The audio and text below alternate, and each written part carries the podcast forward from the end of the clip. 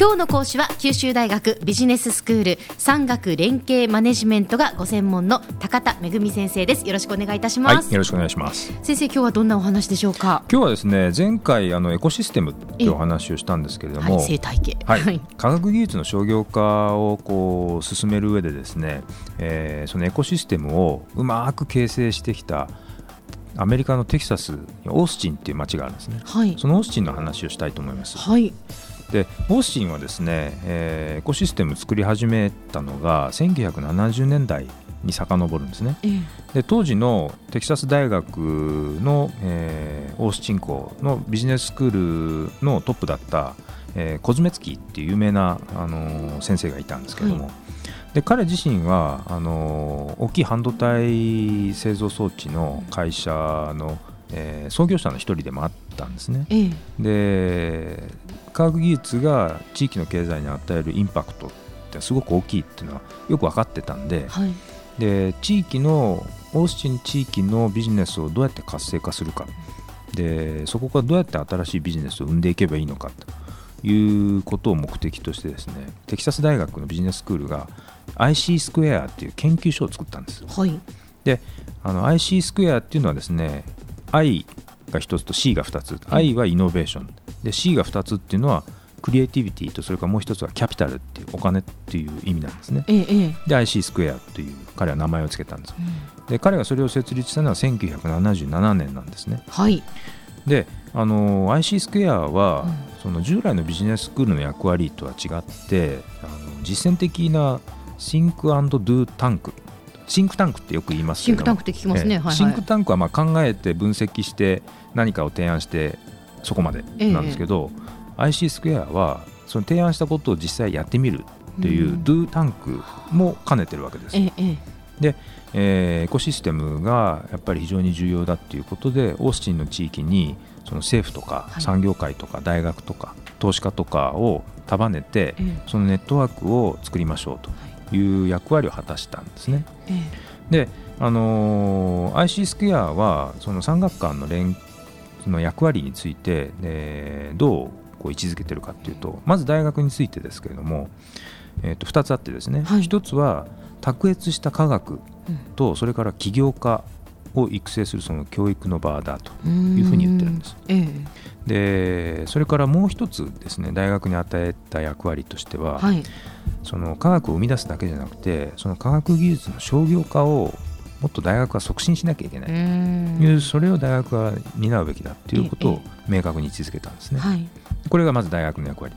それから2つ目の産業界の役割としては、え1つはオースチンの周辺に大企業がそれなりにあったんで、うん、その大企業のネットワークと。あ大企業同士がつながるっていうことですか？そうなんです、ええ。それと大企業だけじゃなくて新しく生まれてきた新興企業、まあ、ベンチャー企業ですね、えベンチャー企業が大企業と取引しないとビジネスにならないわけで。でそういった新興企業のネットワークも作りましょうということを、重要視したんですね。それから最後に官あの行政の役割ですけれども、これは科学技術の商業化を支援するその補助金のプログラムやっぱりその民間のお金だけでは無理だっていうことたくさんあるんで、はい、補助金のプログラムを提供するっていうことともう一つは地域で起業家を支援するアントレプレナーを支援するそういうプログラムをえー、官が主導を取って、うん、えー、やっぱりやっていくべきだということをそういう役割を位置づけたんですね、はい、そうやって産学官を束ねて、うん、オースチンにエコシステムを作りましょうということで活動し始めたわけです、はい、その中でも特徴的な2つについて今日はお話ししたいと思うんですけど、はい、1つはですね、えー、ATI って言ってオースチンテクノロジーインキュベーターというものを運営したんですね、えー、でインキュベーターっていうのはその孵化器っていうあの卵を返すようなえー、あるいはその赤ちゃんをこう生まれたばっかしの赤ちゃんをこう育てる保育器の意味ですけれども、新しいビジネスをですね、生み出すときにその起業家が入居して、い。えいろんなサポートを受けながら一人前になるまでそこで過ごすってそれをインキュベーターっていうんですよ。でそのインキュベーターを作ってですね、ええ。そのインキュベーターの中に地域の起業家を入居させて、はい、えー、そこである程度独り立ちできるぐらいまでえー、サポートするということをやったんですね。えで結局その ATI、はい。オースティンテクノロジーインキュベーターは、ええ。ートータルで2億ドルですから100円換算で200億円以上のええ投資を呼び込んできたと。はあそうなんじゃあうまくやっぱりそれが機能したってことですね。そうなんですよでそれとあと1億ドルですから、まあ、100億円以上の経済波及効果はあそれから毎年400人以上の雇用を地域に生み出したということなんです。これ大変大きな地域でのインパクトなんですね。そうですね。それからもう一つ2つ目ですけれども MSTC と略称で呼ばれてるんですけれども、はい。科学技術を商業化するその大学院の特別なあのコースを作ったんですはい。テキサス大学に。でこれまでもう600名以上のあの修了生を出していてですねはい。でそれが面白いのはですね最近はこのやり方をロシアとかポーランドとかメキシコとかその海外にやり方を移転して海外のその科学技術商業化の専門家の育成に貢献してるんですね。ねでもうもはやそのオースチンだけの貢献にとどまらずですね、はい実は世界に貢献している。ということがあの起こってるんです。であのオースチンのエコシステムっていうのはこうやってあのコズメツキー博士のビジョンっていうのをはいはい。産学官が共同で実現したうん例なんですね先ほど申し上げたように、えもう今や海外にもおそのやり方っていうのが、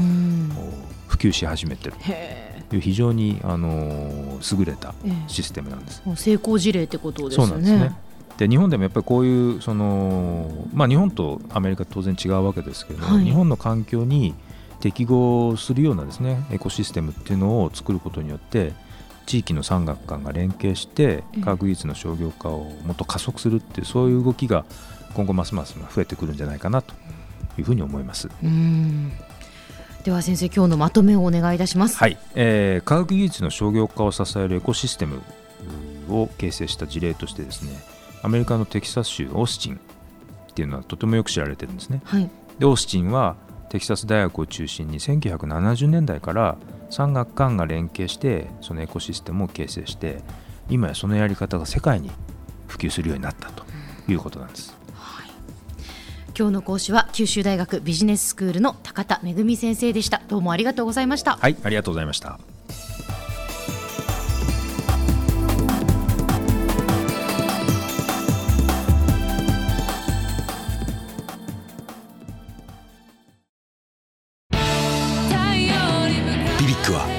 州で生まれ九州の人たちに光を届けています。九州のお客様が光り輝くように。それが QTnet の変わらない思いです。キラキラつながる QTnet。